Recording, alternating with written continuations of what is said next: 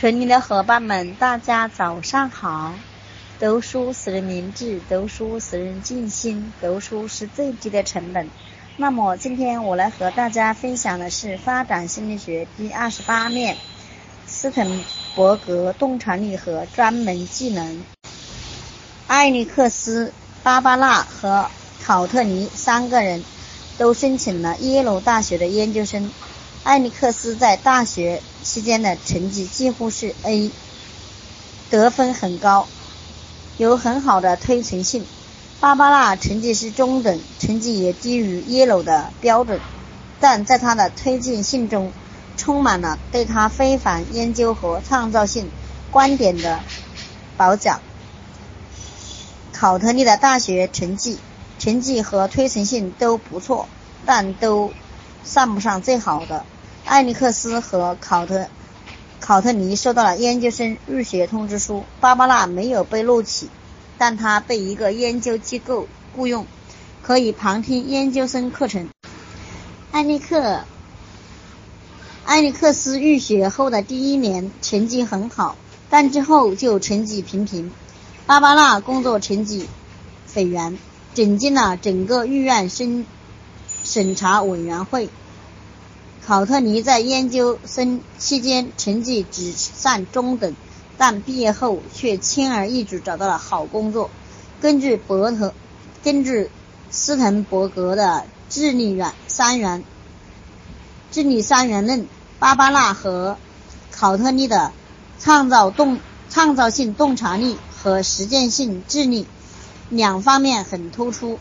但心理测验却无法测出，因为洞察力和实践性智力在成人的生活中非常重要，所以心理测验在测量成人智力和预测其成就时作用有限。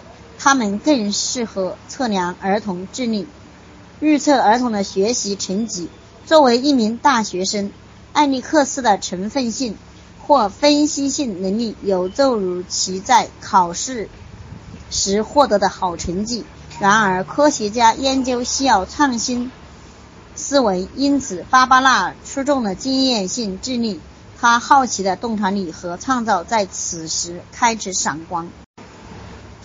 考尼考特尼的实践性、情景性智力即他的衔头智慧，同样于此。他很清楚自己该如何选择。他选择热门的研究课题，在正确的杂志上发表论文，更知道用什么方法在哪里找到工作。智力的年龄化变化，创造性和解决实际问题的能力，直到中年似乎仍在增长，至少保持稳定；而解决学术问题的能力，一般来说却是在减退。实际问题是在个体实践过程中出现的。解决问题所需要的信息也是来源于实践。由于实际问题跟个体的关系更密切，所以会促进个体进行更缜密的思维，从而更好地测量其认知能力。这一点是由于日常生活无关的学术性问题的。学术性问题通常有一个确定的答案和找出答案的正确方法。而实际问题则往往很间接定，很多可能的解决方法，这些方法又各有利弊，又各有利有弊。生活经验能帮助成人解决实际问题。有研究考察了俄罗斯成人在社会制度发生改变时的使用能力，结果显示，斯波斯滕伯格的三种智力都在奏于。使用环境变化，但实际性智，但实践性智力是身心健康最好的预测指标。内隐知识，实践性智力的一个重要方面是内隐知识，即底蕴、诀窍或悟性等，这些都是通过正式教学或公共讲解获得。内隐知识主要是体个体独立获得的，是关于如何行事的常常知性知识，如怎样获得寄生，如何平气繁文，缛节等。它跟测得一般认知能力相关不高，但却可以较高较好的预测管理方面的成就。内隐知识包括自我管理、任务管理，知道如何写一篇学习论文或或申请书，和他人管理。斯滕伯格对内隐知识进行了测量，方法是让参与者对一些假设的工作环情境进行选择，他们的选择过程和该领域的专家及大家普遍接受的拇指指责、拇指规则的对比，拇指指拇指规则对比。用这种方法研究的结果显示，内隐知识似乎和 O 和 ak 相关不同。它对工作成就的预测比心理测验更准确。有人对十六位平均工作经验为十五年的注册护士进行了研究。在该研究中，参与者面临一些假设的危险情况，其中一个任务是。给一名摩托车上摔下来的病人包挂、包扎前臂轻微感染的伤口，患者表现出低血糖症状、虚弱、出现发抖和饥饿感，其头部也可能有创伤。研究结果显示，对这一情境处理最成功的护士表现出外显知识并不比处理。欠妥的护士多，两者的差别体现在对内内隐知识的使用上。成功的护士在做决定时更愿意相信自己的感觉和直觉，他们对知识的组织也更宏观和综合。当然，并非只有在内隐知识能获得成功，智力的其他方面也有也有在起作用，但是。在对企业经理人的研究中发现，用薪酬、管理经验、年限和工资业绩作为工作作为工作成就的指标时，内隐知识测量和人格测测验几乎可以预测其全部工作成就。有研究显示，剔除家庭背景和教育程度的影响后，内隐知识与企业经理。在特定年龄的薪水和职位相关。内隐知识最丰富的经理，不是那些做了很多经很多年经理或在一家公司干了很多年的人，而是在多家公司做过经理的人。这可能是因为他们的经验更广泛。情绪智力。一九九零年，皮皮的萨洛维和约翰。梅耶两位心理学家提出了情绪智力的概念。情绪智力指认知和处理自己及他人的情绪的能力。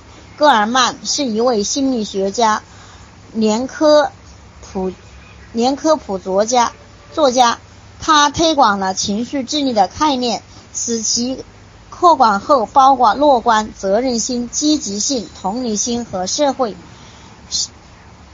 胜任力等品质，戈尔曼认为，在工作等方面要获得成功，这些品质比雷欧更重要。情绪影响成功这一观点并不是新近才是。情绪影响成功这一观点并不是新近才有的，也不只适用于成人。但是，只有在成人的生活中，在面临不成功变成人的挑战时，我们才可能更清晰地看到情景、情绪在影响人们有效发挥智力方面的重要作用。就像亚森·阿胜一次次证明的那样，格尔曼举例了近五百家公司，在这些企业中，情绪智力得分最高的人升到了更高的职位。情绪智力似乎成了优良工作表现的基本基础。表现的能力基础，格尔曼认为，优秀的工作能力受以下影响因素影响：自我意识、自我管理、社会意识、和关系管理。在这四个方面，至少有一种能力出众，是在所有工作中，在所有工作中获得成功的关键。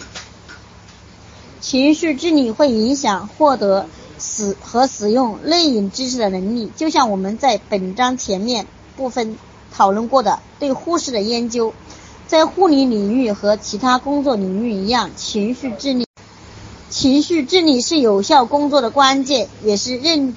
使自己和他人情绪，并做出恰当反应，激发自己和他人积极性的关键。情绪智力还会影响人们亲密关系的质量和压力环境下的健康状况。格尔曼指出，情绪智力并不是认识智力下的反应。有些人两种智力都很高，而有些人则很则很低。情绪智力让我们联想起。加德纳提出的个人智力和人际智力，他在情绪和认知之间的关系与形式思维类似。尽管研究结果支持情绪在智力活动中的作用，但对智力，但对情绪智力的概念存在争议。认识智力也很难评估，情绪智力则更难测量。首先。各种情绪复杂在一起，容易让人产生误解。如果一个人可以处理恐惧，无法面对内疚，或者能够克服紧张，不能承受无聊，那么我们应该怎样评估他的情绪智力呢？其次，某种情绪的作用依赖于情景，例如愤怒既可能导致有害的行为，也可能激发有益的行为；焦虑既可以。警示危险的来临，同时也可能，同时同时也可能阻碍个体做出有效的反反应。再次，学界认为，大多数所谓的情绪智力的成分往往是人格特质。有研究发现，客观的测量情绪智力和对其进行准确定义的一样，都是不可靠的。而那些自评情绪测验几乎和人格测验无法区分。情绪行为最终往往会归结为价值判断：是否应该服从权威、鼓舞还是利用他人？怎样做出明智？情绪技能和智力技能一样，都是道德中立的。如果没有道德直男的指引，人们人们既可能利用其情绪技能行善，也可能作恶。下面我们来看一看成年期道德指南的发展。好，这里有一个知识拓展信仰的毕生发展。哦，你能否从发展角度来角度来研究信仰呢？严姆斯·富勒认为是可以的。他把信仰定义为看待和理解世界的方式。为了研究人们是怎样获得这些知识的。布兰和他在哈佛学院的学生一起访谈了四百多位参与者。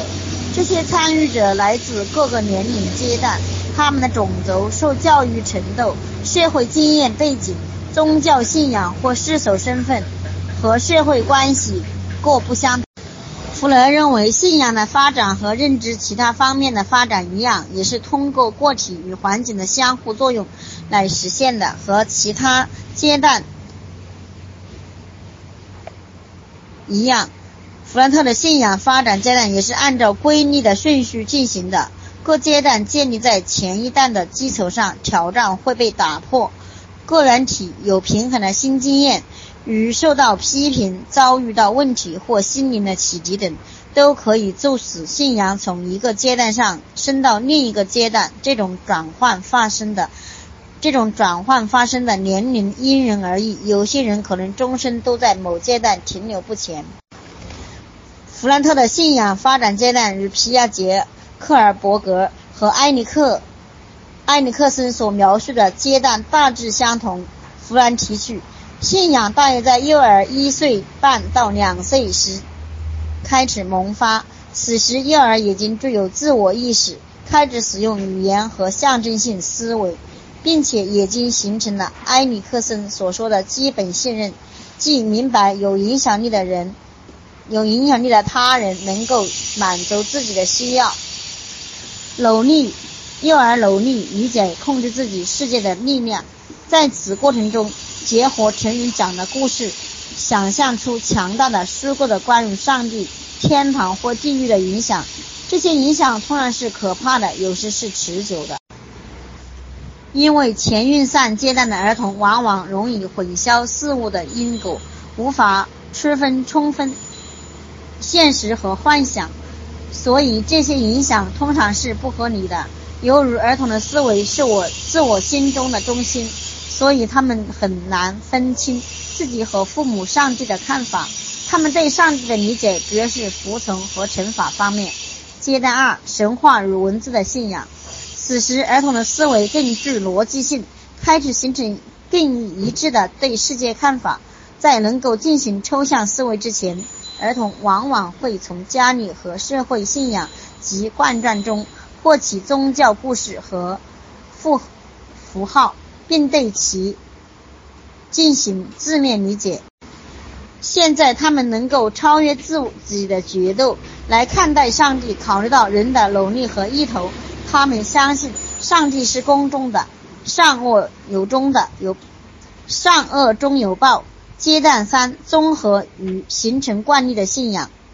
此时的青少年能够进行抽象思维，开始形成思想的意识形态和承诺。在追求自我同一性的过程中，他们寻求更多的与上帝有关的个人关系，但是他们的同一性并不坚定。他们从其他人那里寻找、寻求道德权威。他们的信仰是盲目的，遵从群体标准。这一阶段的特点是追从某宗教组织，大约百分之五十的成人都不能超越这一阶段。阶段四：个人反思信仰。二十岁到二十五岁左右及这个年龄阶段上，处于这以后习俗阶段的成人会批判性的检查自己的信仰，不受外界权威和群体规范的影响。独立思考自己的信仰，犹如年轻人对亲密关系非常关注，所以离婚、朋友、朋友离世等压力事件通常会阻止他们进入这一阶段。阶段五，整合信仰。中年人更清晰地意识到了理解的局限性，他们认识到生活中充满了矛盾和冲突，经常纠结于满足自身需要和为他。人牺牲自己利益的矛盾之中，当开始考虑死亡时，他们将会自己早先信念统合进行信念系统，从而获得更深的理解和接纳。阶段六：普实化的信仰。弗勒把一些道德和精神领袖归于这一汉有人达到的终极类别，如圣雄，如圣。雄甘地、马丁、道德金和特、金和特雷莎修女，他们对全人类的愿景和承诺之广、之宽广，令人极其振奋。他们满腔热，他们满腔跃整，想要投身到改变世界和统一世界的力量中。因此，他们比其他人更透明、更简单。在某种意义上，也是更具有人性的光光辉，因为他们危险到现在的持续，所以往往成为了殉道者。他们虽然热爱生活，但不墨守成规。这一阶段与科博尔的道德发挥第七阶段平行。作为系统研究信仰发展的先驱之一，福特的影响力巨大。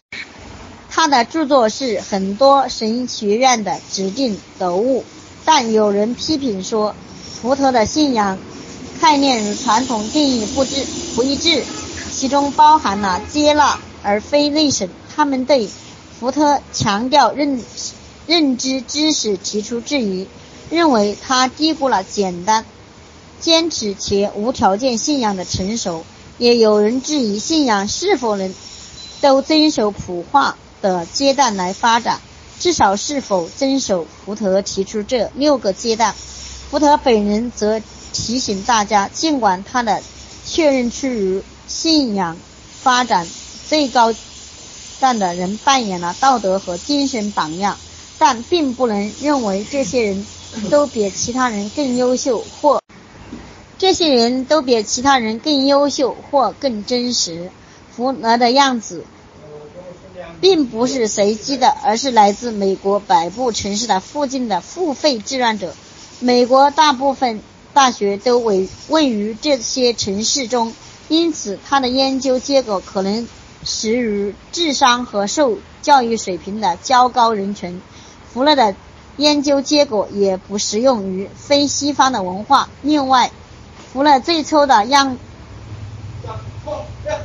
研究样本中有六十岁以上的人参与者很少。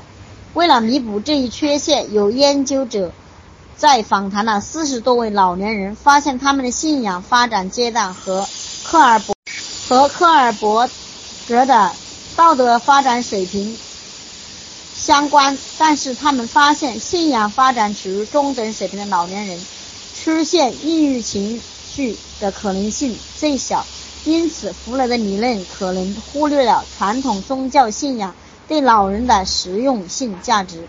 另一些批判与某与其对他毕生发展模型的批判批判批评类似，皮亚杰理论、科尔伯理论和埃里克伦克森的理论，最终参与者也是随机选择的，还需要更多。尤其是来自西方文化的研究，以验证、修改和扩展弗勒的理论。这里有一个我是我秀：有宗教信仰的人是否都信仰上帝？你处在弗勒描述的信仰发展哪个阶段？